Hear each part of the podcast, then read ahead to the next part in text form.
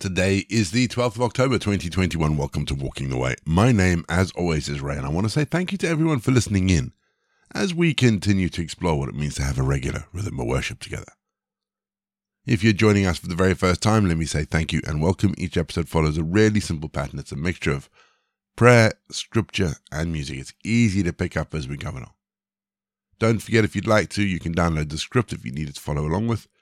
There is a link in the episode notes you can click and you'll get a PDF of today's episode. We always start each leg of walking the way with our opening prayer. So let's pray, shall we?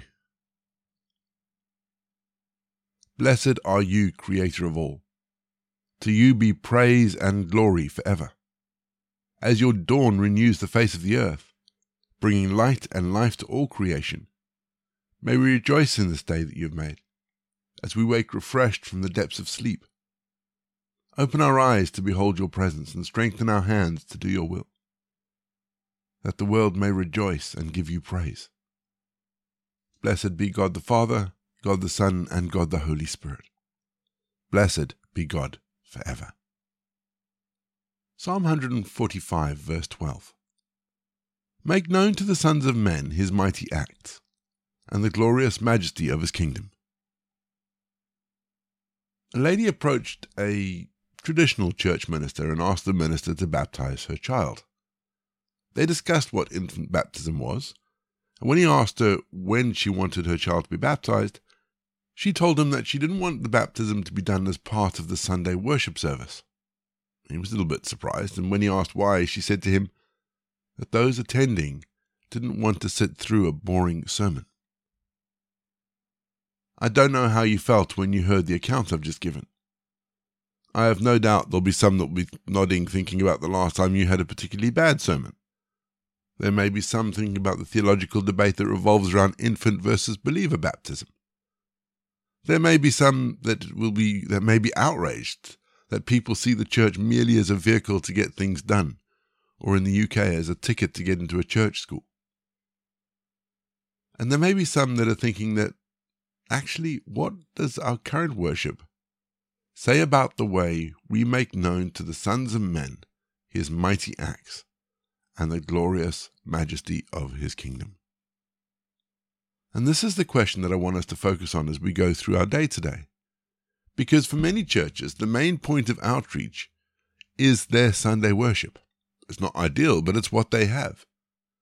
And so the question is Does your Sunday service make known to people his mighty acts and the glorious majesty of his kingdom? It's a challenge to myself as a preacher and a worship leader, as much as it is to you who listen to Walking the Way. And as with most of these things, there are no easy answers. So today, please, think about your church services. And if you are a preacher and a worship leader, if changes need to be made, please, please consider making them. And if you aren't, Maybe have a conversation with someone to make the changes so that God may be shown in all his glory and in all his wonder. We're going to have our first piece of music just to give us some time to center our thoughts on God. And then we're going to get into our Bible readings for today. And today we read Psalm 145.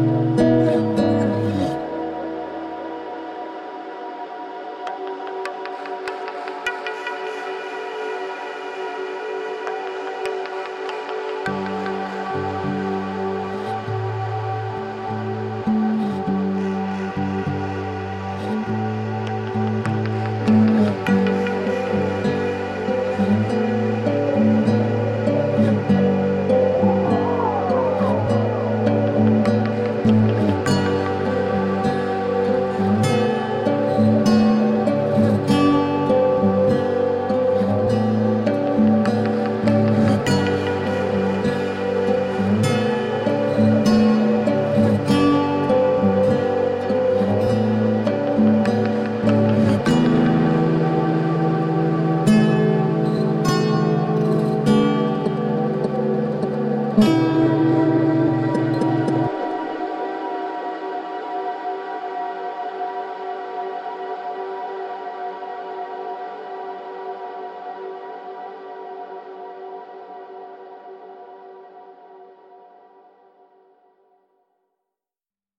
ask God to speak to us through the scriptures this morning, shall we? Father, we read these words we listen to the words that David wrote so many years ago. And we ask that we see ourselves in them, that we see you in them.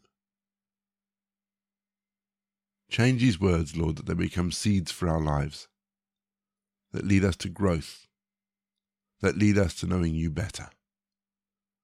We ask this in Jesus' name. Amen. Our Bible readings this week are taken from the New King James Version, and today I'm reading Psalm 145. I will extol you, my God, O King, and I will bless your name for ever and ever. Every day I will bless you, and I will praise your name for ever and ever. Great is the Lord, and greatly to be praised, and his greatness is unsearchable. One generation shall praise your works to another and shall declare your mighty acts. I will meditate on the glorious splendor of your majesty and on your wondrous works. Men shall speak of the might of your awesome acts, and I will declare your greatness. They shall utter the memory of your great goodness, and shall sing of your righteousness. The Lord is gracious and full of compassion, slow to anger, and great in mercy. The Lord is good to all, and his tender mercies are over all his works.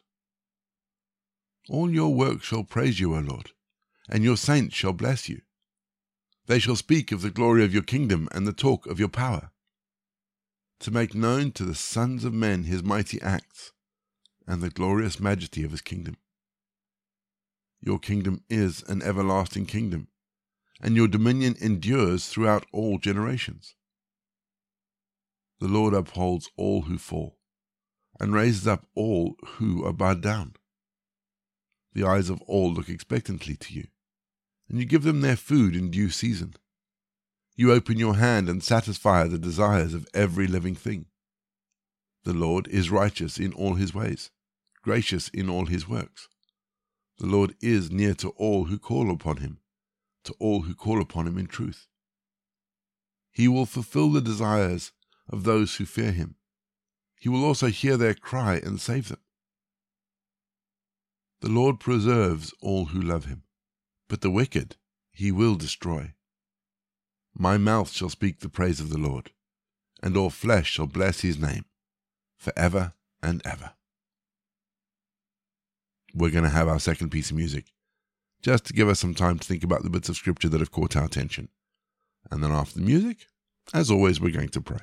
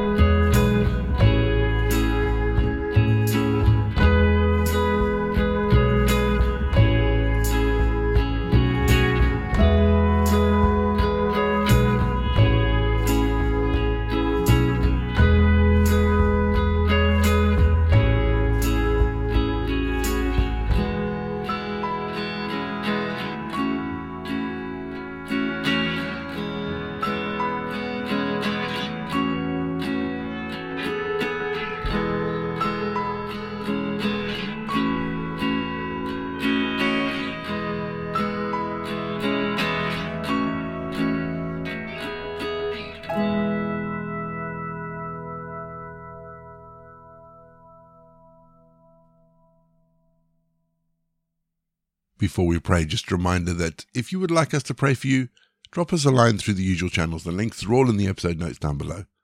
We would love to be able to pray for you and just support you in whatever you're going through. But let's offer up our prayer for today, shall we? Loving Heavenly Father, we pray that our worship on Sunday would be different. We pray that it would be life changing. We pray that the men and women of our churches, those people who visit, people who are just stopping by, would look back on that day and know that it was a day when they encountered the living God. Father, wake us up. Wake up our people from their slumber. May our Sunday worship be awesome. May it make known to people your mighty acts and the glorious majesty of your kingdom. We offer up these prayers in the glorious name of Jesus. Amen we say together the prayer that Jesus taught his disciples Our Father in heaven, hallowed be your name. Your kingdom come, your will be done, on earth as it is in heaven. Give us today our daily bread. Forgive us our sins, as we forgive those who sin against us. Lead us not into temptation but deliver us from evil. For the kingdom, the power, and the glory are yours, now and forever. Amen. The grace of our Lord Jesus Christ, the love of God, and the fellowship of the Holy Spirit be with us and remain with us now and forevermore. Go in peace to love and serve the Lord. You've been listening to Walking the Way all the details for today's episode can be found in the show notes, including the scripture passages and credits for the press. If you want to partner with Walking the Way, if you'd like to donate towards the project, that would be amazing. We are looking at upgrading all our equipment, so any donations would be fantastic. Please head to www.givesendgo.com forward slash walking the way.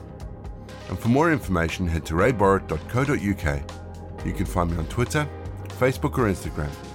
Don't forget you can also listen to us on TuneIn and YouTube. My name is Ray, and so until next time, I'll be here waiting as we continue walking the way.